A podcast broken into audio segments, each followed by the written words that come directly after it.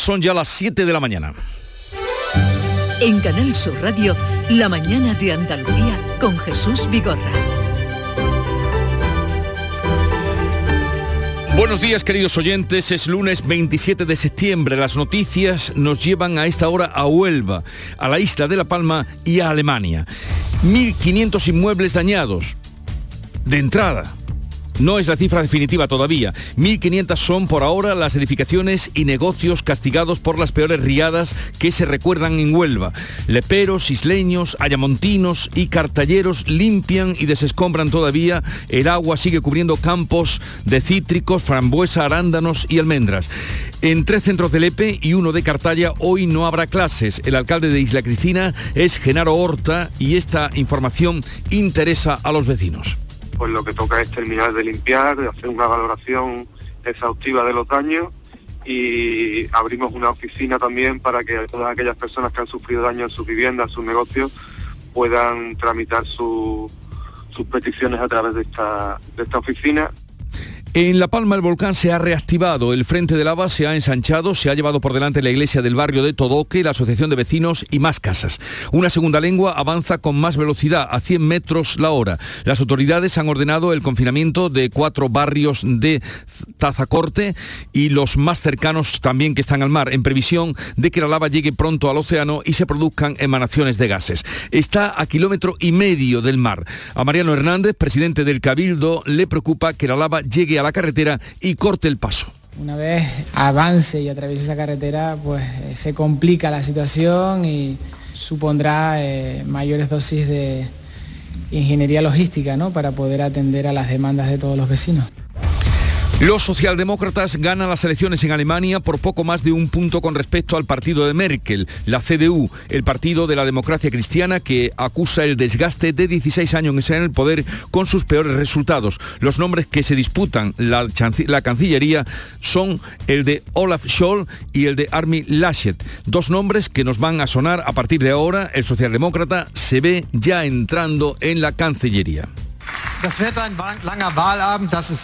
Estoy feliz en esta larga noche electoral por los resultados. Muchos votantes han dejado bien claro que quieren un cambio en el gobierno y que el próximo canciller debe ser Olaf Scholz.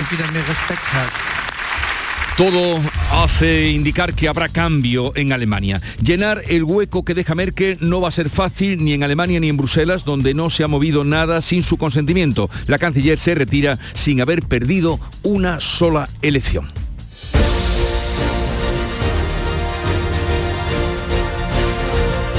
Y el tiempo para hoy, en calma, echa a andar la semana, tiempo en calma, este será un lunes soleado con intervalos de nubes altas y con temperaturas parecidas a las de ayer, a lo sumo con algún grado más. El viento sopla hoy flojo y del oeste.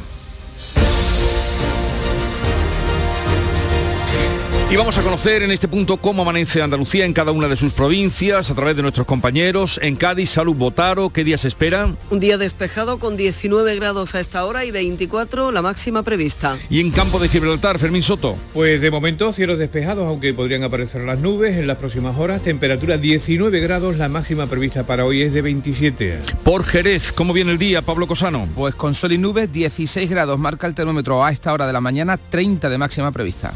En Huelva, María José Marín, ¿qué temperaturas se esperan? En Huelva se esperan los 30 grados, a esta hora tenemos 18 intervalos de nubes altas y brumas matinales. ¿Cómo amanece la semana? José Antonio Luque en Córdoba. Pues también con el cielo limpio a esta hora, con una temperatura en el centro de la capital de 18 grados y con la posibilidad de alcanzar como máxima hoy los 31. En Sevilla, Pilar González. Brumas en el Bajo Guadalquivir, intervalos de nubes en el resto, la máxima prevista es de 30 grados, ahora tenemos 18. ¿Y en Málaga, María Ibáñez? Pues a esa hora pocas nubes en el cielo, 18 grados en la capital, alcanzaremos máximas de 31. ¿Cómo viene el día por Jaén, César Domínguez? Pues las nubes altas pero escasas, 19 grados de temperatura a esta hora, la máxima rozarán los 28 grados aquí en la capital. ¿Qué día tendremos en Granada, Antonio Valverde? Pues vamos a tener algunos intervalos de nubes, eh, temperaturas que no cambian, vientos variables fojos tendiendo a poniente en la costa. A esta hora tenemos 15 grados, vamos a llegar a los 30. Y en Almería, María Jesús Recio. Buenos días, tenemos ahora 27 21 grados de temperatura, vamos a alcanzar una máxima de 27, pocas nubes en el cielo.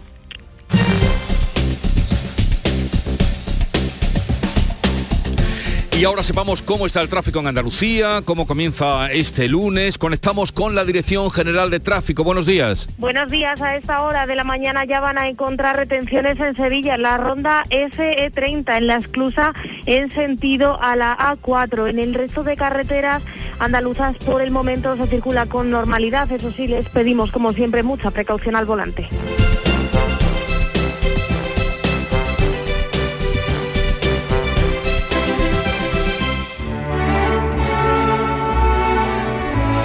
Esta semana que iniciamos es la última del mes de septiembre, que comenzó con la revolución talibán y el fuego de Sierra Bermeja, continuó con el volcán de La Palma, el volcán de La Palma, al que siguieron las inundaciones de Huelva.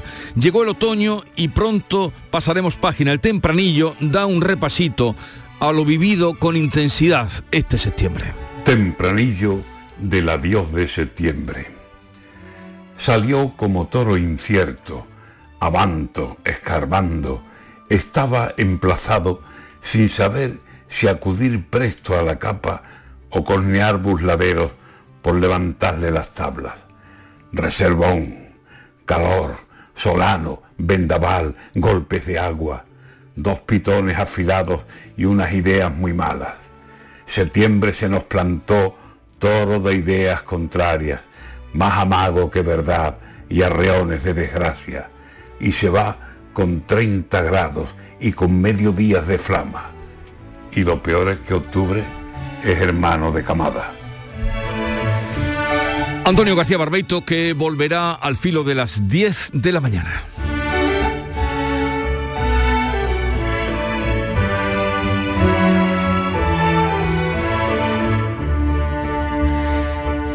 Siete, siete minutos de la mañana. La vida es como un libro y cada capítulo es una nueva oportunidad de empezar de cero y vivir algo que nunca hubieras imaginado. Sea cual sea tu próximo capítulo, lo importante es que lo hagas realidad. Porque dentro de una vida hay muchas vidas y en Cofidis llevamos 30 años ayudándote a vivirlas todas. Entra en cofidis.es y cuenta con nosotros. Aquadeus, ahora más cerca de ti, procedente del manantial Sierra Nevada, un agua excepcional en sabor, de mineralización débil que nace en tu región. Aquadeus Sierra Nevada es ideal para hidratar a toda la familia y no olvides tirar tu botella al contenedor amarillo. Aquadeus, fuente de vida, ahora también en Andalucía. En cofidis.es puedes solicitar hasta 15.000 euros con un 595 TIN y 611 TAE. 100% online y sin cambiar de banco. Cofidis, cuenta con nosotros. Te damos la bienvenida a un nuevo curso, en el que podamos crear la educación que todos soñamos. Una educación que te inspire a pensar por ti mismo, donde se promueva la curiosidad y no exista el miedo a equivocarse con aulas que dispongan de conectividad y tecnología que en lugar de crear brechas, construya puentes, donde los alumnos entiendan cómo es su mundo, para que puedan crear uno mejor. La educación que todos soñamos. Junta de Andalucía. En Canal Sur Radio, por tu salud, responde siempre a tus dudas. Este lunes en el programa nos ocupamos de la salud de nuestro ojo. Desde las afecciones de la visión hasta la salud ocular, los mejores especialistas responderán tus preguntas en directo. Envíanos tus consultas desde ya en una nota de voz al 616-135-135. Por tu salud, desde las 6 de la tarde con Enrique Jesús Moreno. Súmate a Canal Sur Radio, la radio de Andalucía. La mañana de Andalucía con Jesús Vigorra. Noticias.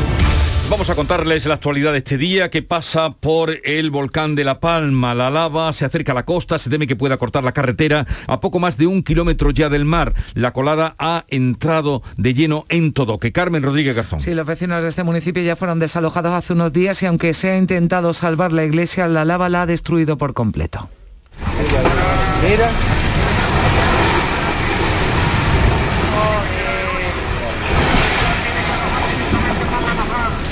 Este domingo el magma alcanzaba una mayor velocidad hasta 400 metros a la hora, aunque ya a última hora perdía velocidad. Se espera ahora sí que en las próximas horas alcance la costa. Los habitantes de Tazacorte están confinados ante la previsión de posibles emanaciones de gases nocivos para la salud. Este ahora Jesús es el sonido en directo del volcán, de esa erupción, de esa lava que como decimos se va acercando ya al, mar, una lava que ha cubierto más de 200 hectáreas, que ha sepultado casi 500 edificaciones. Ya el aeropuerto de La Palma, que permanecía cerrado durante 24 horas, ha reabierto, aunque no hay vuelos, se ha limpiado ya la ceniza caída en las pistas. Sonido, como decía Carmen, en directo y del fuego incandescente del volcán de La Palma. Vamos a las inundaciones o consecuencias de las inundaciones de Huelva, donde continúan las labores de limpieza tras las fuertes lluvias que han afectado especialmente a Lepe, Isla Cristina y Cartaya. Beatriz Galeano. Un primer balance ya cifra en más de 1.500 los inmuebles afectados solo en Lepe. El ayuntamiento ha habilitado ya una oficina para cuantificar las pérdidas. También lo ha hecho el de Isla Cristina. Algunos lo han perdido prácticamente todo. Nos hemos quedado sin nada, sin electrodomésticos, ni muebles, ni nada, completamente la casa vacía. Sobre todo ropa y colchones. Y si puede hacer algún mueble para seguir, por lo menos tener una mesa donde sentarnos a comer y acostarnos. Ropa, zapatos, agua, productos de limpieza, vienen a buscar de todo. Esto no se nunca. Cuatro centros escolares van a permanecer cerrados este lunes en Lepe y en Cartaya. Y en la localidad granadina de Puebla de Don Fadrique también hoy comienzan los trabajos de peritación de los daños causados por la tormenta de granizo que ha afectado a 200 hectáreas de cultivos hortícolas. Beatriz Almeda. Tomate, lechuga, brócoli y pimientos, además de almendras, han sido los cultivos que se han visto más dañados por la dana, que el martes pasó por el norte de la provincia de Granada dejando campos completamente arrasados por el granizo. Pedro Eugenio Galera es un agricultor de esta zona y nos decía. Estábamos recogiendo tomate y alrededor de las seis, las seis por ahí, se metió una granizada pero seca, sin agua y sin nada, solo granizo. Y se quedó un palmo de granizo en la tierra. Y molió el brócoli, tomate, lechuga, todo lo que pilló. La Oficina Comarcal Agraria estima que se han perdido 1.600.000 euros en hortalizas y más de 300.000 en la producción de almendra. En total han sido afectadas entre 600 y 700 hectáreas de cultivo. Vamos a repasar ahora la situación de la pandemia y su evolución. Andalucía podría bajar esta semana su tasa de incidencia de COVID a menos de 50 casos por 100.000 habitantes. Y eso nos situaría en riesgo bajo y se van a actualizar los datos del fin de semana. La última cifra, la del sábado, deja la tasa en casi 59. Se reduce además el número de hospitalizados con este escenario. Es muy probable que el comité de expertos de la Junta decida mañana martes relajar aún más las restricciones. El presidente de la Junta ha asegurado en las últimas horas que vamos por el buen camino. Son los mejores datos en un año que celebra Moreno. Ha sido posible gracias a la responsabilidad de todos. Y es que ya casi el 90% de la población diana tiene la pauta completa. Seguirán funcionando los puntos de vacunación sin cita durante toda la semana. Este domingo se seguía vacunando en Almería, en el Palacio de los Juegos del Mediterráneo. Pues yo tengo 15 años y esta es la segunda. Pues bien, no me dolió ni nada. Bien. Sí, me van a poner una nada más, porque ya he tenido COVID en enero y en abril. Sí, he tenido dos veces. Bueno, la primera vez fui asintomática, pero la segunda vez me he puesto súper mala. Y mientras, también este fin de semana hemos visto imágenes de desalojos y establecimientos precintados por incumplir las normas anti-COVID. Por ejemplo, en Sevilla, donde más de un millar de personas han sido desalojados eh, de varios establecimientos precintados y ceses de la actividad por incumplimientos de las medidas anti-COVID. Ha sido el balance del operativo policial en distintos puntos de Sevilla. En otros lugares de España, por ejemplo, unas 30.000 personas se reunían en la madrugada de ayer en las playas de Barcelona en un macrobotellón que terminó con 30 detenidos y 39 heridos. En Madrid, cientos de jóvenes también han participado este fin de semana en botellones. Un grupo de radicales ha protagonizado este domingo unos incidentes con peleas y lanzamientos de objetos en las inmediaciones del estadio Benito Mellamarín en la previa del partido que enfrentó al Real Betis con el Getafe, que por cierto ganó.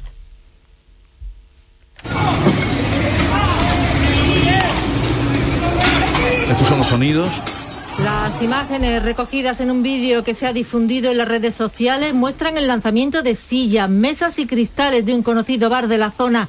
Todos los que participaron en esta pelea eran seguidores verdiblancos. Este lunes varios drones sobrevolarán la zona quemada de Sierra Bermeja para analizar los daños que ocasionó el fuego. Sí, lo hacen dos semanas después de darse por controlado de incendio. Efectivos del Infoca liquidan los puntos calientes que todavía quedan. La Junta ya ha iniciado los trabajos preventivos en los cauces para mitigar los efectos del arrastre de material. Recordamos que el incendio todavía no ha sido extinguido. La utilidad de la información que proporcionen los drones lo explica, la explica el coordinador en Málaga del Infoca, Juan Antonio Gil tengo vídeos que me mandan los compañeros que están ahora mismo en el incendio, donde sigue habiendo algunos puntos calientes dentro de, del quemado, que, que, en principio no son peligrosos porque están dentro del quemado y no van a llegar a ningún sitio, pero para tú poder dar un incendio por extinguido no puede haber ninguna fuente de calor ni nada en el incendio. Y siguen las reacciones y a buen seguro que continuarán a la propuesta del ministro de Seguridad Social para que nos jubilemos a los 70 o 75 años. Una vez más se abre el debate sobre el incremento de la edad de jubilación. José Luis Escriba cree que es necesario un cambio cultural en España para que, como ocurre en Europa, se trabaje más. En Europa hay una tendencia clara a que entre 55 y 70, 75 años se trabaje cada vez más. Y España es una anomalía a nivel europeo. Los sindicatos rechazan ya de plano esta propuesta.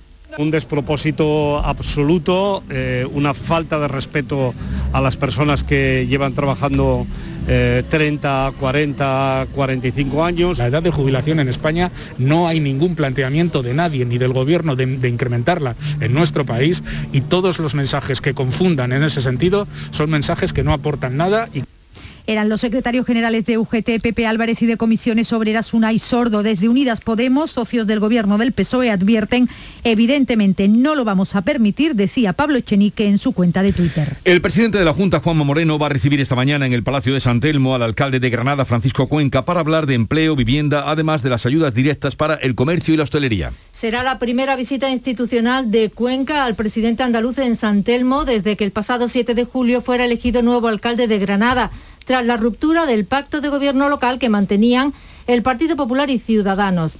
El alcalde cree que es el momento de establecer una alianza por Granada y ha avanzado que se sienta con Moreno para poner en marcha un plan de empleo programas de intervención de vivienda en todos los barrios y un plan de ayudas directas para el pequeño comercio y la hostelería. El expresidente catalán Carles Puigdemont regresa hoy a su lugar de residencia, Waterloo, libre y sin medidas cautelares. Tendrá que regresar el próximo 4 de octubre a Cerdeña para conocer la resolución definitiva de la justicia italiana. Puigdemont que ha vuelto a dejar clara las diferencias entre los independentistas a la hora de afrontar la mesa de diálogo con el Estado al que culpa de su detención.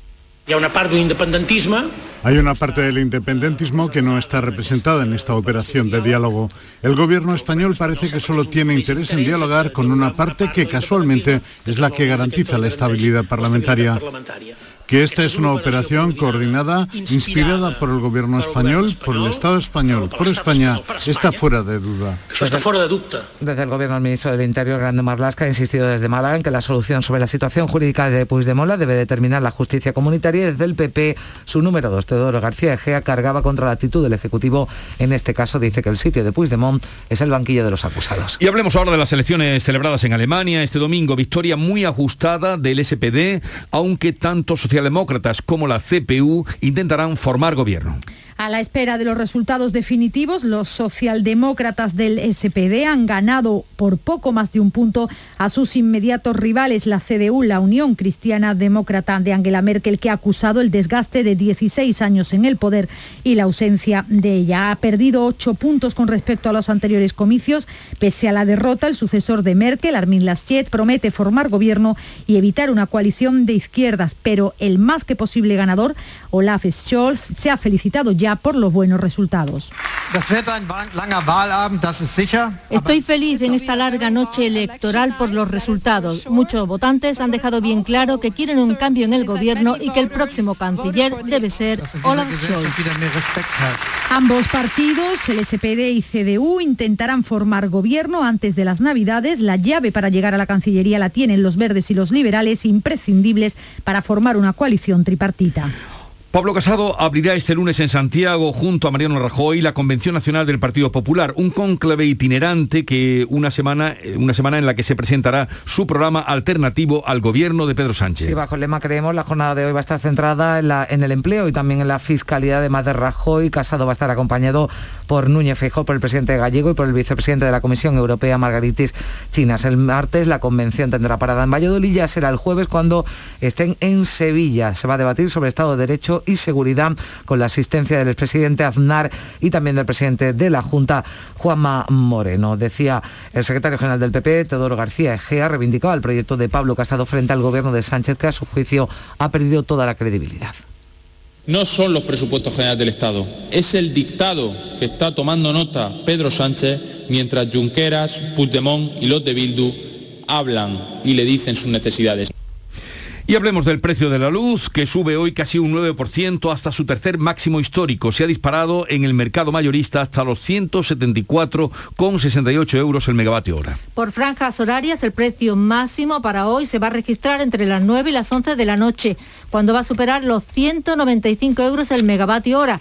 El mínimo, también muy elevado, 138 euros, ya se ha registrado entre las 4 y las 5 de la madrugada.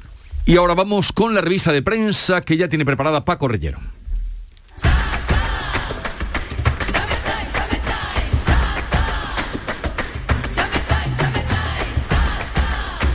Las vacaciones son tu alegría y no hay alegría pequeña.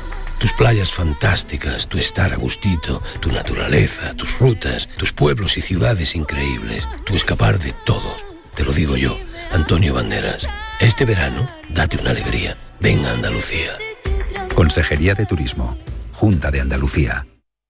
Oye, Harry, ¿sabes que ya puedes descargarte la nueva app de Canal Sur Radio? ¡Qué maravilla! ¿Has oído eso, Marlenber? ¡Ole, su primo! A- a- Ahora mismo me la bajo. En la nueva app de Canal Sur Radio, Harry, puedes escuchar los cinco canales de la radio pública de Andalucía. Canal Sur Radio, Radio Andalucía Información, Canal Fiesta, flamencoradio.com y Canal Sur Radio Música. Y además todos los podcasts, la radio a la carta y la programación local de todos nuestros centros. Harry. No esperes más y hazte ya con la nueva APP de Canal Sur Radio. Sí, señor. Quédate en Canal Sur Radio, la radio de Andalucía. Dicen que el futuro está en nuestras manos, pero también está bajo nuestros pies. La tierra, los árboles, la vida. Cuidar del entorno natural de Andalucía es tarea de todos, porque tu responsabilidad ayuda a evitar incendios, porque nuestro compromiso es velar por tu seguridad. Contra los incendios todos sumamos, todos ganamos. Únete a la Revolución Verde, Junta de Andalucía.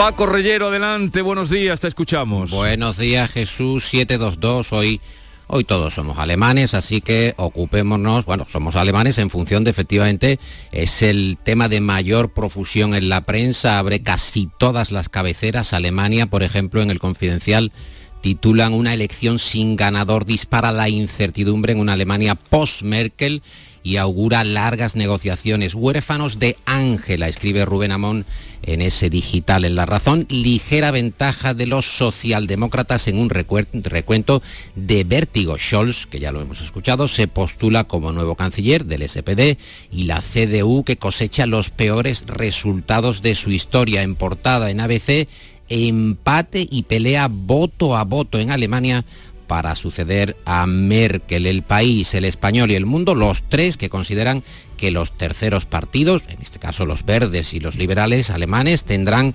la llave para formar un gobierno, o bien con CDU o bien con SPD, verdes y liberales, por cierto, eh, Jesús, que deben limar sus diferencias en política económica y fiscal para estar en esa coalición que lideren o Scholz, el socialdemócrata, o la el, el responsable, el sucesor el sucesor a la baja claramente de Merkel en la CDU. El diario.es indica que los verdes son la fuerza política que más sube.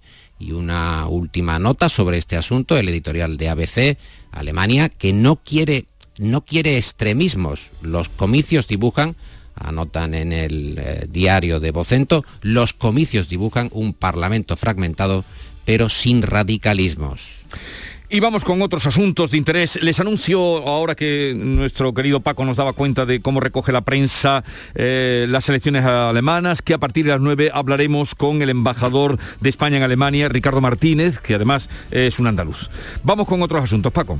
Vamos con la colada que se reactiva y avanza de nuevo hacia el mar. Destacado en línea este asunto en el país. Vivir bajo una nube de ceniza. Reportaje de interés en esa misma cabecera, la de Prisa. ABC que subraya que la lava se traga el templo de Todoque, un icono en la palma de la resistencia frente al volcán. En el español publican que Calviño, la ministra, la vicepresidenta, acelera la negociación de los presupuestos generales del Estado y el PSOE ya tiene equipo para negociar. A vuelta con las pensiones y la edad de la jubilación, en Infolibre leemos que el ministro Escribá, lo acabamos de comentar, es un asunto verdaderamente chocante, considera que hace falta un cambio cultural para que los españoles acepten jubilarse a los 75 años, un cambio cultural y digamos que algo más. En ABC, llamada en portada para este otro asunto, el PSC que va a auxiliar a RC si Puigdemont rompe el gobierno de la Generalitat. En ese mismo diario, en ABC,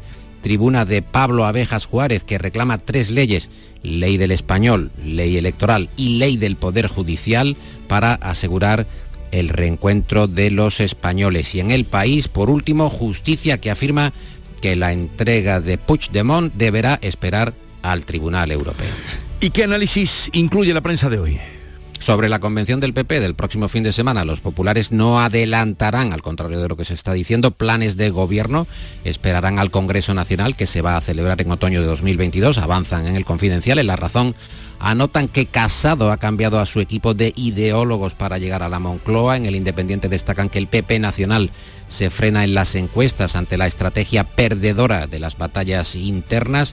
En el Confidencial leemos que Yolanda Díaz se anticipa a Podemos y anuncia que liderará proyecto, va a liderar, quiere liderar proyecto propio, también sobre Yolanda Díaz, pero en el país que se compromete ante la militancia a levantar un proyecto de país a la izquierda del PSOE. Y en el periódico de Cataluña cuentan que el presidente Pedro Sánchez logra sumar a Felipe González en la foto de la unidad con Zapatero y Almunia. Será en el Congreso del PSOE que se va a celebrar en Valencia del 15 al 17 de octubre. Te anoto y comparto con los oyentes un par de noticias de otro tenor, signo creo yo de la sociedad en la que estamos viviendo. Fíjate, tres envíos, tres envíos de comida a domicilio permitieron cazar a uno de los yihadistas más buscados de Europa. El país ha accedido a la investigación judicial sobre Abdelmajed Abdelbari, localizado por pedir comida en casa. Y el reportaje del español eh, los falsos humanos de Internet, como los influencers ya virtuales, ya robots, están cautivando a las masas. Ya sabes, no se tienen ya, por lo menos los influencers, ya siendo virtuales, no se tienen que ir a Andorra, ya se pueden quedar en el ordenador directamente. Ya está por aquí Nuria Caciño, buenos días. Hola, ¿qué tal? Muy buenos días. Buenos días. El Betis se exhibe ante el Getafe mientras que el Cádiz sucumbe en Vallecas. No tuvo problemas el Betis. En el Benito Villamarín se impuso al Getafe por 2 a 0, aunque pudieron ser muchos más goles. La prueba más evidente es que además de los dos tantos de William José, hubo hasta cuatro palos. Los verdiblancos suben al séptimo puesto, mientras que el Cádiz es décimo cuarto al perder con el Rayo en Vallecas por 3 a 1. Los cadistas volvieron a cometer fallos en defensa que costaron los tantos ante un equipo que no ha podido empezar mejor la temporada. Con Falcao a la cabeza son el equipo revelación, quintos ya en la tabla clasificatoria. Con un punto más que el Rayo, tercero en la clasificación vemos al Sevilla que el sábado ganaba el español 2 a 0. Los de Lopetegui recuperan las buenas sensaciones a la espera del próximo compromiso de la Liga de Campeones, que será este miércoles ante el Wolfsburgo en tierras alemanas. Y el Granada cierra esta noche la jornada en Vigo. Lo hace a las 9 de la noche ante el Celta con la urgencia de tener que ganar para salir de los puestos de descenso. De hecho, el Granada no ha logrado aún la victoria y su técnico Robert Moreno sigue igual de cuestionado. En segunda le van mucho mejor las cosas a la Almería, que gracias a su victoria del viernes ante el Tenerife por 3 a 1 ocupa ya la segunda posición, está por tanto en puestos de ascenso directo. El Málaga se sitúa decimoquinto después de caer ante el Sporting de Gijón por 2 a 1. A pesar de la derrota, el equipo malaguista recupera la confianza al haber sido capaz de plantarle cara al nuevo líder de la categoría. En la derrotas del Unicaja y del Betis, el Unicaja ante el Gran Canarias por solo un punto de diferencia, 79 a 80 y el COSUR Betis frente al Manresa 64-106. Además de con el Granada, hoy también tenemos cita con el Mundial de Fútbol Sala a las 4 y media de la tarde. La selección española se enfrenta a Portugal por un puesto en las semifinales de este Campeonato del Mundo que se está celebrando en Lituania. Será complicado ante la Portugal de Ricardiño, pero vamos a ver. Echa el cierre, Paco. Vamos con la viñeta del roto para el país que dibuja uno de sus eh, célebres personajes. La información, está leyendo el periódico, dice, la información es tan poderosa que las noticias originan los hechos. Es un personaje, digo, del roto leyendo el periódico que dedica su viñeta a Antonio Franco, fallecido ayer, el fundador del periódico de Cataluña. El periódico de Cataluña. Un colega, pues en paz descanse. Que tengáis un bonito día hoy, Nuria, Igualmente. Paco, y buena semana. Igualmente para los oyentes.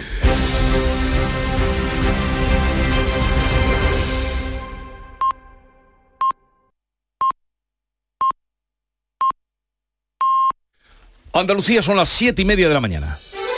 En Canal Sur Radio, La mañana de Andalucía con Jesús Vigorra. Y a esta hora damos un vistazo a las noticias más destacadas con Beatriz Galeano. Beatriz Almeda. Hay esto de las dos Beatrices. Entre dos Beatrices me encuentro. Almeda, hola. Hola. Vamos a contarles a los oyentes en dos minutos cómo está el día. Los municipios dañados por el temporal en la provincia de Huelva continúan con la evaluación de los daños. Cuatro colegios de Cartaya y Lepe siguen cerrados este lunes, mientras las 20 familias más perjudicadas por el temporal se han enfrentado a la cuarta noche de desalojo. Un primer balance ya cifra en más de 1.500 los inmuebles con daños. La lava del volcán de Cumbre Vieja de La Palma ha sobrepasado el barrio de Todoque. Ha cubierto ya más de 200 hectáreas y ha sepultado casi 500 edificaciones. Se ha ordenado el confinamiento de cuatro barrios ante la posibilidad de que la lava llegue al mar en las próximas horas. El aeropuerto ha reabierto aunque no hay vuelos previstos. La Consejería de Salud actualizará hoy las cifras de contagios de COVID y hospitalizaciones del fin de semana. La tasa de incidencia se aproxima a los 50 casos por cada 100.000 habitantes, al riesgo bajo de expansión.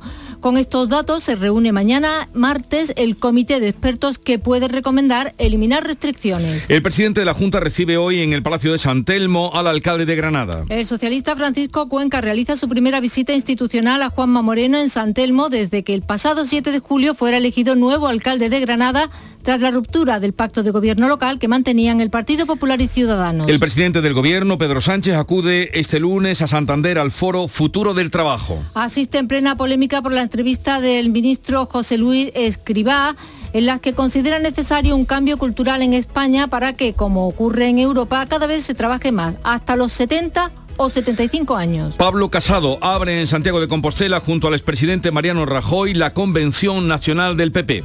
El cónclave itinerante por las capitales de las comunidades autónomas en las que gobierna el Partido Popular durará una semana. El objetivo es presentar su programa alternativo al del gobierno de Pedro Sánchez. El precio de la luz sube hoy casi un 9% hasta su tercer máximo histórico. Se ha disparado hasta los 174 euros el megavatio hora. El precio máximo para hoy se va a registrar entre las 9 y las 11 de la noche. Se va a superar entonces los 195 euros. El mínimo ya se ha registrado entre las 4 y las 5 de la madrugada. Elecciones este domingo en Alemania. Socialdemócratas y democristianos se atribuyen la victoria y quieren gobernar. Según los primeros escrutinios de las elecciones, el SPD lograría un 25% de los votos y la coalición de la Unión Demócrata Cristiana y la Unión Social Cristiana un 24%. Algeciras acoge este lunes un macrojuicio que sentará en el banquillo al conocido como el Pantoja y a 17 miembros de su red de tráfico de hachís a través del estrecho. Jesús Heredia, alias el Pantoja, fue detenido en mayo de 2020, un mes después de que lograra escapar de una redada en la que cayeron 36 miembros de su clan y se intervinieron más de 4 toneladas de hachís. La Fiscalía Antidroga pide para él 13 años de prisión. Y recordemos, vea el tiempo que tendremos para hoy. Pues hoy esperamos cielos poco nubosos, aunque en el tercio occidental se esperan intervalos de nubes bajas y brumas matinales con probables nieblas. Vientos de componente oeste flojos que aumentarán en el litoral por la tarde. Las temperaturas subirán algo este lunes. 7.33 minutos de la mañana. Ahorra en tu recibo de la luz y de paso hazle un favor al medio ambiente. En Cajamar financiamos la adquisición e instalación de fuentes de energía sostenible para empresas y particulares. Más información en nuestra web. Cajamar, distintos desde siempre.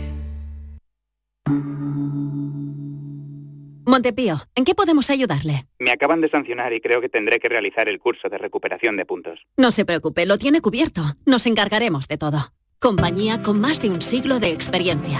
Visite montepíoconductores.com. Montepío, lo tiene cubierto. En Canal Sur Radio, por tu salud, responde siempre a tus dudas. Este lunes en el programa nos ocupamos de la salud de nuestro ojo. Desde las afecciones de la visión hasta la salud ocular, los mejores especialistas responderán tus preguntas en directo. Envíanos tus consultas desde ya en una nota de voz al 616-135-135. Por tu salud, desde las 6 de la tarde con Enrique Jesús Moreno. Súmate a Canal Sur Radio, la radio de Andalucía. Las claves económicas con Paco Bocero. Iniciamos esta quinta y última semana de septiembre. Querido Paco Vocero, buenos días. Buenos días, ¿qué tal Jesús? ¿Y qué claves vamos a tener en los próximos días? Pues mira, esta semana vamos a tener dos planos muy diferenciados. Por una parte, en cuanto a la agenda internacional, vamos a conocer una batería de datos macroeconómicos en Estados Unidos y la eurozona. Y naturalmente la agenda la tendrá eh, la vista puesta en el próximo gobierno alemán y las posibles alternativas que se están barajando. Por otra, vamos a tener en la nacional las negociaciones dentro del gobierno para el cierre y aprobación de las cuentas públicas para el año que viene y las previsibles revisiones sobre nuestra economía que podrían aparecer tras la revisión de línea del año pasado, de la semana pasada. Y en cuanto a los presupuestos, hay desacuerdos importantes en materia fiscal y de vivienda, entre otros, ¿no, Paco? Sí, los desacuerdos ya tradicionales. Eh, quizá el más relevante sea en materia fiscal. La parte de Unidas Podemos quiere adelantarse a las negociaciones globales para implantar un impuesto social armonizado del 15% que se encuentra en negociación y que se analizará unos días en la próxima reunión del G20. Pero Calviño ayer en una entrevista en El País sin descartarlo, abogó por desvincularlo de la aprobación de los presupuestos, al igual que los temas de vivienda. De cualquier forma, el Gobierno tendría que decidir si aplicar esa subida del impuesto sociales sobre la base imponible, lo que no tendría apenas efecto, porque la media ya actual es del 19, cuatro puntos por encima, o sobre la base contable, donde la media es del 8,3. Si se aplicase a la base contable, es decir, el beneficio, sí afectaría a las empresas, pero por la eliminación de deducciones a las que se pueden acoger, porque el tipo nominal está en el 25. Lo más lógico sería suscribir el acuerdo final de la OCDE y en la reunión del G20 en unos días y evidentemente no adelantarse, porque mira, para empezar ya hemos visto con la revisión del INE cuál es el estado real de la economía española. Y ahí vienen las revisiones de las que hablas. Exactamente, el efecto es que el asunto es más importante de lo que parece y ya lo explicamos el viernes. De hecho, en un informe para sus clientes, el banco de negocios JP Morgan fue el primero en anunciar un recorte de previsiones eh, pasando del 6,3 al 4,5, casi dos puntos menos. No obstante, ayer en esas declaraciones de Calviño, esta mantenía que el resultado final del 6,5% que contempla el cuadro macroeconómico para los presupuestos del año próximo va a seguir en vigor. Bueno, pues veremos ya qué va sucediendo, si se aprueban las cuentas públicas en los dos consejos próximos, los dos consejos de ministros, si especula con que el de mañana o el del día 5 de octubre y qué va ocurriendo con estas revisiones del cuadro económico del que nos dará cuenta Paco. ¿Algo más? Sí, mira, la agenda internacional a la que me refería por precisar, en Estados Unidos mañana hay confianza del consumidor y va a continuar la polémica en torno al techo de gasto y la paralización de la Administración Federal, lo vamos a explicar y contar estos días. Y en la eurozona vamos a tener tasa de paro de agosto y precios, el IPC ya de septiembre, el viernes, adelantado. Eh, y como te decía, con Alemania como protagonista. Bueno, ¿y a qué edad tienes previsto jubilarte, Paco? Eh, bueno, depende, como sabes que depende del grado de cultura, quizá a lo mejor haya antes que hacer un test y luego elegir la edad, ¿no? No, mira, son, son, vamos a ver, este tipo de cuestiones, y muy rápido, son cuestiones que requieren de un análisis bastante profundo desde muchísimos puntos de vista, ya se está haciendo desde el punto de vista económico, lógicamente y social, pero eh, mm, de repente, bueno, pues tienen este tipo de manifestaciones cuando menos quedan titulares, ¿no? Sí, sí, eh, de, domingo por la tarde, estos son cosas Exactamente. De domingo por la tarde. Parecen casi de chupito, de sobremesa. Casi, casi. Estas salidas. En cualquier caso, nosotros vamos a tocar ese tema hoy a partir de las 10 eh, para oír también al personal, a los oyentes, a los currelas, eh, qué opinan de esa extensión si se ven en sus trabajos hasta los 70 o 75 años. Y eh, como parte acreditada estará con nosotros Eduardo González Bienma, catedrático de Derecho al Trabajo. A partir de las 10 de la mañana hablaremos de ese asunto. Paco, hasta mañana. Hasta mañana. Adiós.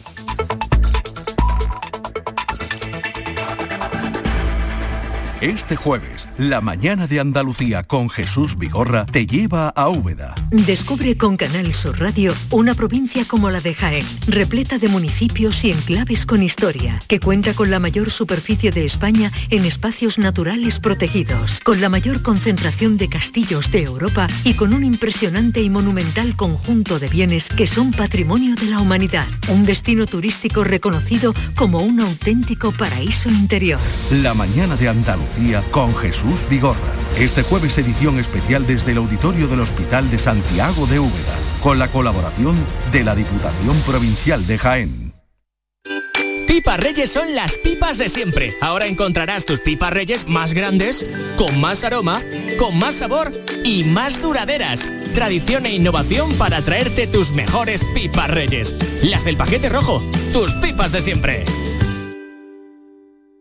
¿No conoces todavía Canal Sur Podcast? Descubre nuestra nueva plataforma digital de contenidos especializados, exclusivos, de producción propia. Como los podcasts de El ritmo del Tangay. Manolo Casal nos acerca a la esencia del carnaval de Cádiz, a la actualidad de esta fiesta en las voces de sus autores e intérpretes, los ensayos, los tipos, las letras, el concurso, las peñas, el ambiente y el recuerdo de las mejores coplas de la ciudad más cantada del mundo. Canal Sur Podcast. La tuya. Y vamos a completar el panorama informativo con otras noticias de Andalucía. Algeciras acoge hoy el juicio que sentará en el banquillo al conocido como el Pantoja y a 17 miembros de su red de tráfico de hachís en el área del estrecho. Fermín Soto. Bueno, pues fue detenido en mayo de 2020, un mes después de que lograra escapar eh, de una redada en la que cayeron 36 miembros de su clan y se intervinieron más de 4 toneladas de hachís. La policía lo definió como el capo más importante de la droga en el campo de Gibraltar en aquel momento. Ahora deberá sentarse en el banquillo para dar cuenta de delitos contra la salud pública, pertenencia a grupo criminal, receptación y tenencia de armas. El juicio, que se inicia este lunes, durará cuatro días. En Granada, en el pueblo de Láchar, se ha producido un tiroteo con dos heridos. ¿Qué ha ocurrido, Antonio Valverde? Pues dos personas resultaron heridas a última hora de la tarde de ayer por arma de fuego en ese tiroteo que se registró en el polígono industrial Salema, en Láchar. Fueron trasladados hasta un hospital. De momento desconocemos su estado sanitario. La alcaldesa de Láchar, María Nieves López, dice que fue alertada de lo ocurrido por algunos vecinos que habían escuchado disparos y avisó a la Guardia Civil. Una patrulla se desplazó hasta el lugar de los hechos. La regidora afirma que desconoce la posible motivación del tiroteo, aunque aclara que los implicados no son vecinos del pueblo. Juicio hoy lunes contra el exalcalde de Carbonera, Salvador Hernández, por presunta contratación irregular de servicios a varias empresas. María Jesús Recio. Salvador Hernández es concejal de la oposición en la actualidad. La vista oral estudiará si entre 2011 y 2016 adjudicó de manera indebida contratos a dos empresas para que lo realizaran personas de su confianza. Se hizo, según el Ministerio Público, de forma fraccionada para evitar publicidad y siendo conocedor de esas presuntas irregularidades y a sabiendas de su ilegalidad. El importe de los contratos asciende a 300.000 euros. La Fiscalía pide para él 13 años de inhabilitación para cargo público. Pertenece a GICAR, el grupo independiente por Carboneras. En Cádiz, esta será una semana clave para saber si finalmente se adelanta el carnaval para que no coincida con el corpus. Eh, ¿Qué va a pasar, Salud Botaro? Pues de momento habrá reuniones, es lo que sabemos, reuniones para abordar ese posible adelanto. La idea es que no coincida con el corpus, así que se adelantarían los dos días de la final en el Gran Teatro Falla y también el carnaval oficial. Eh, semana, por tanto, de reuniones y decimos carnaval oficial porque hay otros protagonistas como los romanceros que ya han decidido que van a salir a la calle en febrero y así se lo van a comunicar mañana en una reunión que tienen prevista con el ayuntamiento. Más de una treintena de colectivos se van a manifestar hoy contra el modelo turístico de Sevilla, coincidiendo con el Día Mundial del Turismo, bajo el lema de El turismo nos empobrece, trabajadoras con derechos y vecinas con techo. Pilar González. Denuncian la presión que ejercen los pisos turísticos sobre el acceso a la vivienda en la ciudad y la precariedad que padecen colectivos de trabajadoras como las camareras de piso. La presidenta de la asociación Kellys, Unión de Sevilla, Esther Salinas, critica la externalización de sus servicios, la temporalidad, la precariedad y el trabajo a destajo. Y el... para conseguir ese ratio de habitaciones lo que hacemos es correr. Al final nos enferma. Es decir, es como poner todos los días un coche a 300 por hora. Ecologista Sevilla, Pro Derechos Humanos, el Sindicato de Estudiantes y Adelante Andalucía, plataformas vecinales también apoyan la protesta. El cantador Manuel Moreno El Pele pone el broche de oro a las actividades del Día Mundial del Turismo que se celebra hoy. José Antonio Luque. Efectivamente, Moreno Maya El Pele eh, será el broche de oro de una gala que por primera vez eh, homenajea a los grandes profesionales del sector por el esfuerzo realizado durante la pandemia, durante todo el fin de semana y en diferentes enclaves de la ciudad. El programa Flamenco a pedir de boca ha congregado a un buen número y a un buen puñado de artistas cordobeses en enclaves históricos de la ciudad, pero sin duda el, quien va a convocar más gente es el Pele. Voy a hacer una ensalada, voy a hacer un, pequeño popurrí de lo, de, lo, de lo ya grabado y de lo que pero lo que estoy seguro es que voy a hacer cantes clásicos y, y cantes un poquito más para la gente que entienda un poquito menos de flamenco, ¿no? Eh, lo que sí puedo decir que mi concierto va a ser un concierto digno para este día. La Plaza del Potro de Jerónimo Páez, los Abades, Las Cañas, Puerta de Sevilla, el Centro de Recepción de Visitantes han sido los puntos elegidos por la Concejalía de Turismo para llevar el flamenco a la calle. Muy bien, ahí lo podrán encontrar. Llegamos así a las 7.45 minutos de la mañana, 8 menos cuarto, tiempo ahora para la información más cercana de su ciudad y de su localidad. En la mañana de Andalucía de Canal Sur Radio, las noticias de Sevilla. Con Pilar González. Hola, buenos días. Cerca de un millar de personas han sido desalojadas este fin de semana de cinco locales nocturnos de la capital y otros tres han quedado precintados. Hoy tenemos brumas en el Bajo Guadalquivir, con niebla, intervalos de nubes en el resto, viento variable flojo. La máxima prevista es de 31 grados en Écija y Lebrija, 30 en Morón y en Sevilla. A esta hora tenemos 18 grados en la capital. Ignacio Automoción, tu centro multimarcas en Utrera te ofrece la información del tráfico. Tenemos retenciones en la entrada a Sevilla de 6 kilómetros en la A49 y 2 en su continuidad por el puente del patrocinio, 5 en la subida al centenario sentido Huelva y 1 en sentido Cádiz. En la autovía de Utrera, sentido Sevilla, hay 2 kilómetros de retenciones, también 2 en la de Coria y 1 en la de San Juan de Aznafarache, 2 kilómetros también en la variante de Bellavista y 2 en el nudo de la Gota de Leche, sentido Ronda Urbana Norte. El tráfico es intenso en la entrada en la ciudad por el Alamillo, Avenida Juan Pablo II y también en la Ronda Urbana Norte sentido Alamillo. Te lo podemos decir en un perfecto castellano. Ignacio Automoción tiene coches de 4 a 5 años a partir de 6.000 euros. O en andaluz. Que yo te he enterado que Ignacio Automoción tiene coches de 4 a 5 años a partir de 6.000 euros. Te lo podemos decir de muchas maneras, porque las cosas buenas se entienden perfectamente. Recuerda, www.ignacioautomoción.com. Ignacio Automoción tiene la solución. En Canal Sur Radio, las noticias de Sevilla. La policía ha desalojado este fin de semana casi un millar de personas en cinco locales de ocio en los que ha ordenado el cese de actividad. Además, ha precintado otros tres. Concretamente, los agentes han precintado dos bares en la avenida Cardenal Bueno Monreal y uno en la Alfalfa por vender alcohol para consumir en la calle. Además, 485 personas han sido desalojadas de un local cerca de la Alameda donde se bailaba sin mascarilla y sin distancia. Misma situación se repetía en la calle Amor de Dios con 182 desalojados, 110 en otro local en la calle Astronomía y un último desalojo de 75 personas en la calle Arfe. Además, dos grupos de radicales han protagonizado este domingo una pelea con lanzamientos de objetos en las inmediaciones del estadio Benito Villamarín en la previa del partido que ha enfrentado al Betis con el Getafe, que quedó 2 a 0. Las imágenes recogidas en un vídeo que se ha difundido en las redes sociales muestran el lanzamiento de sillas, mesas y cristales de un conocido bar de la zona. Este es el sonido.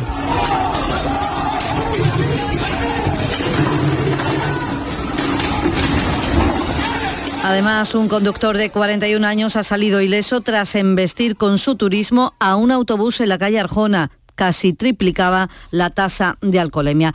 Este es el balance negativo del fin de semana. El positivo es la celebración de la carrera nocturna con más de 10.000 participantes sin incidencias, un congreso que ha reunido en Fibes a 1.500 ortodoncistas y también los paseos de coches de caballo por la ciudad y en la maestranza congregando a 7.500 personas. Las cifras del COVID nos dejan cuatro fallecidos y 104 nuevos contagios en las últimas 48 horas. Hay en total ahora mismo 87 hospitalizados en toda la provincia, 27 están en UCI. En Sevilla se han programado esta semana nuevas jornadas de vacunación sin cita previa, hoy concretamente en la Luisiana, en Dos Hermanas, en Utrera, en Santiponce y también en el Hospital de Valme de la capital, mientras que la Universidad Pablo de Olavide va a instalar en su sede un punto de vacunación sin cita. Será el miércoles y el jueves. El objetivo, dice el rector Francisco Oliva, es conseguir que toda la comunidad educativa esté vacunada.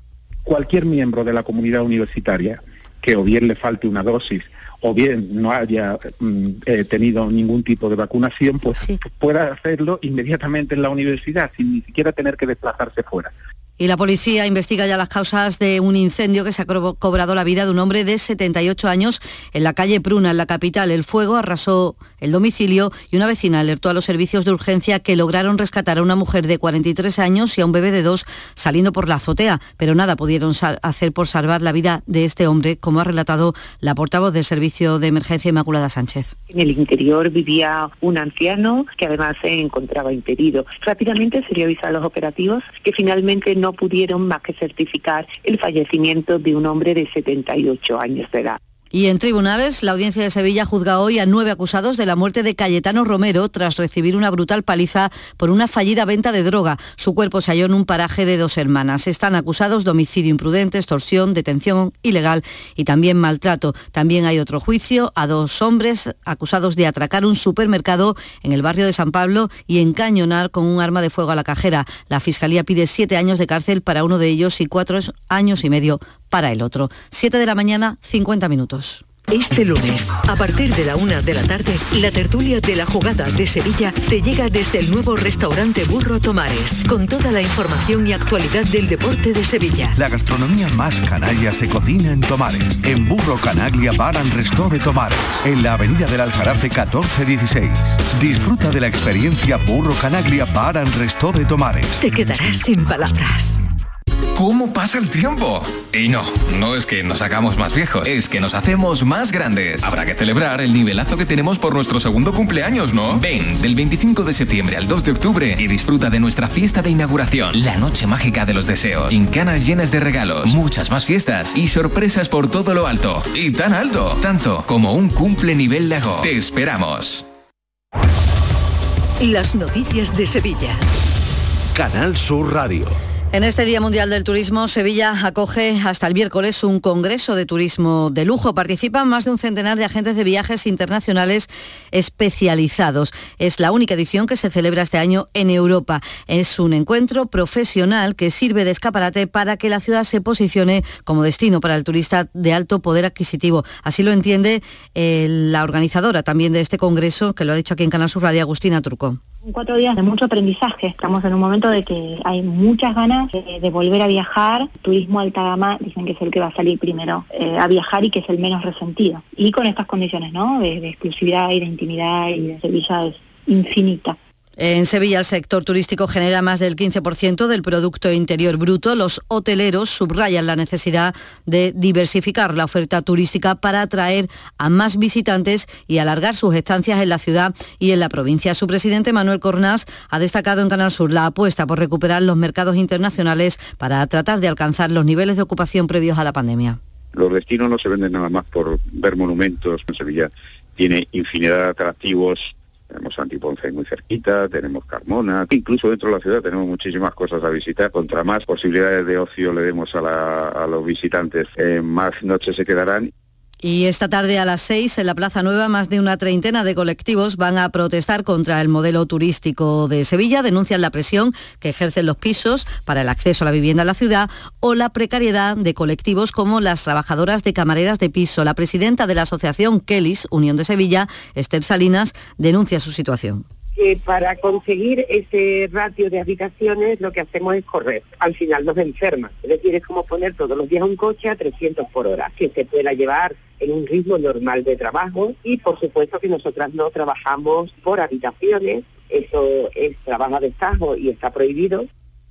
Y el Gran Poder estará 34 horas en la calle en los distintos traslados de la misión a los tres barrios Amate. La imagen del Señor será trasladada en Andas el próximo 16 de octubre a la parroquia de la Blanca Paloma, donde permanecerá hasta el día 23. En esa fecha irá a la parroquia de Nuestra Señora de la Candelaria y el 30 de octubre a la parroquia de Santa Teresa. En la tarde del 5 de noviembre estará en la catedral. Pues los policías locales de Sevilla se niegan ya a hacer más horas extras para cubrir servicios como, por ejemplo, puede ser el traslado del Gran Poder hasta que cobren las cantidades que les debe el ayuntamiento, que ha dicho el consistorio que va a abonar este mes el millón que debe en horas extras. Pero los agentes denuncian que siguen pendientes del pago del cobro de otros dos millones por los servicios extraordinarios que han tenido que prestar durante la pandemia. Han alcanzado el acuerdo de cobrarlo en dos fases, pero sin fecha y es lo que denuncia el presidente del Sindicato Profesional de Policías Municipales de Sevilla, Luis Val. No vamos a horas extras si no se nos va a esas cantidades, está. El servicio ordinario seguirá su curso normal y corriente y lo que no se harán son horas extras. Porque nosotros no estamos boicoteando nada, nosotros estamos diciendo que no tenemos servicio extraordinario. Y detrás de este, este- de este trasfondo lo que hay es una falta de plantilla muy grave. Porque que una ciudad dependa de los servicios extraordinarios de la policía local en este caso es vergonzoso. Y este lunes entra en funcionamiento la nueva línea rápida de Tusán que unirá Bellavista con Nervión y la estación de Santa Justa en apenas media hora. Tiene 10 paradas por sentido. El presidente de la Asociación de Vecinos de Bellavista, Antonio Andrade, piensa que facilitará el acceso a todos los vecinos de la zona. nace aquí eh, en Bellavista, tiene un recorrido por la Palmera, después gira y va directamente a Santa Justa. Los vecinos de Bellavista puede ir a cualquier punto y tiene conexiones para llegar a cualquier punto de Sevilla, ¿no? También comienza hoy a funcionar el nuevo recorrido de la línea 3, un trayecto más rápido que ha levantado protestas de algunos vecinos y el viernes Tusán recupera el horario de los autobuses nocturnos. 16 grados a esta hora en Albaida, 17 en Carrión, en Gelbes también, 18 en Sevilla. Escuchas La mañana de Andalucía con Jesús Vigorra, Canal Sur Radio. Aquadeus, el agua mineral natural de Sierra Nevada, patrocinador de la Federación Andaluza de Triatlón, les ofrece la información deportiva. 8 menos 5 minutos, vamos ya con la información del deporte. Nuria Gaciño, ¿qué tal? Muy buenos días. Muy buenos días. Bueno, nos dejaba el domingo, bueno, pues eh, resultados dispares, uno muy Mm. positivo, el del Betis, que además ofreció una imagen estupenda ayer en el Benito Villamarín, pero derrota también del Cádiz, eh, Nuria. En Vallecas, sí, exhibición del Betis, como decías ante el Getafe en el Benito Villamarín, no tuvieron problemas los verdiblancos que se impusieron por 2 a 0, aunque pudieron ser muchos más goles. Hubo hasta cuatro palos en una primera parte que la verdad fue bastante trepidante con muchas ocasiones del Betis. No solo estuvo bien el autor de los dos goles, William José, sino que también pues hay que destacar la labor de William Carballo, de Fekir y de Edgar, que ha resaltado el partido tan completo que hizo anoche el Betis. Sí, sabíamos que era un partido complicado, ellos venían necesitados de puntos y iban a salir muy fuertes, creo que nosotros también lo hemos hecho, Eh, creo que, hemos salido muy bien y el gol nos ha dado tranquilidad. Eh, en general creo que hemos hecho un partido muy completo, hemos podido meter creo que más goles y el segundo gol también nos ha dado la tranquilidad que, que nos ha pe- permitido gestionar bien el partido, pero bueno, no hemos generado ninguna ocasión tampoco en la segunda parte, Eh, como tú dices, partido bastante completo y, y contentos eh, encima de dar los tres puntos a la afición que se nos estaba resistiendo en casa y teníamos ganas de hacerlo también. Pues sí, una alegría que se llevaba ayer los aficionados que acudían al Benito Villamarín.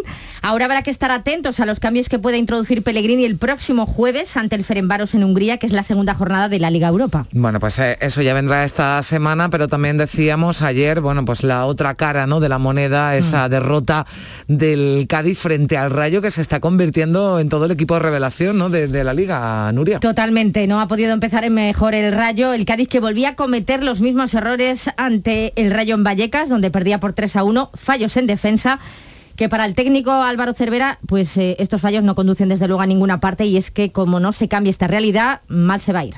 Normalmente cuando te llegan o la resuelve el portero, la tiran fuera o es gol. No, no solemos resolver. La primera parte han llegado dos veces a línea de fondo, cosa que teníamos aprendida, que lo sabíamos, tal, pero les hemos dejado llegar, han llegado dos pases atrás y dos goles. Contra eso, ¿qué puedes hacer? Resignarte y nada, intentar buscar gente donde, que, que no pase eso. Y luego con la pelota, pues los mismos problemas de siempre. Lo he dicho antes, eh, cuanto antes nos demos cuenta que esta es la realidad, mejor sacaremos conclusiones y mejor iremos para arriba. Que lo que ha pasado hoy puede pasarnos si no jugamos a otra cosa de lo que hemos jugado hoy. Es que es a defender bien. A defender, que es lo mejor que sabe hacer el Cádiz, al que le espera el Valencia el próximo sábado. Vamos a ver si el Pacha Espino y compañía mejora.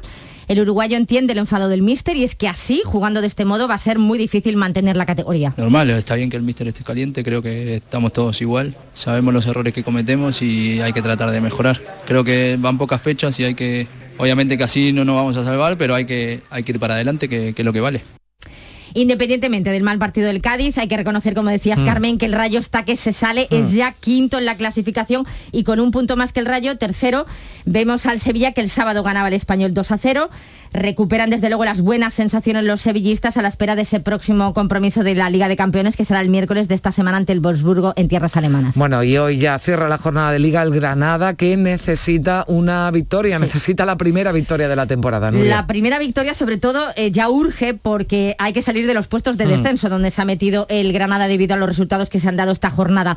A las 9 se enfrentan Balaidos al Celta, eh, no ha logrado todavía la victoria, como decíamos, y Robert Moreno, el técnico que sigue siendo muy cuestionado, aunque él solo quiere darle la primera alegría a su afición. Creo que es el objetivo de todos. Estamos trabajando para ello de forma incansable, eh, día sí, día también, y es lo que todos queremos, el, el jugar bien y darle alegrías a la afición, básicamente. Es lo que nos mueve a, a levantarnos cada día y venir a trabajar, entrenar y tratar de hacerlo bien. Pues ojalá que llegue pronto, Mm. que, que llegue esta misma noche. En segunda le va mucho mejor a la Almería, que gracias a su victoria ante el Tenerife por 3 a 1 es ya segundo en la clasificación. Y el Málaga, que se sitúa decimoquinto después de caer ante el Sporting de Gijón por 2 a 1. Gracias, Nuria. Hasta aquí el deporte.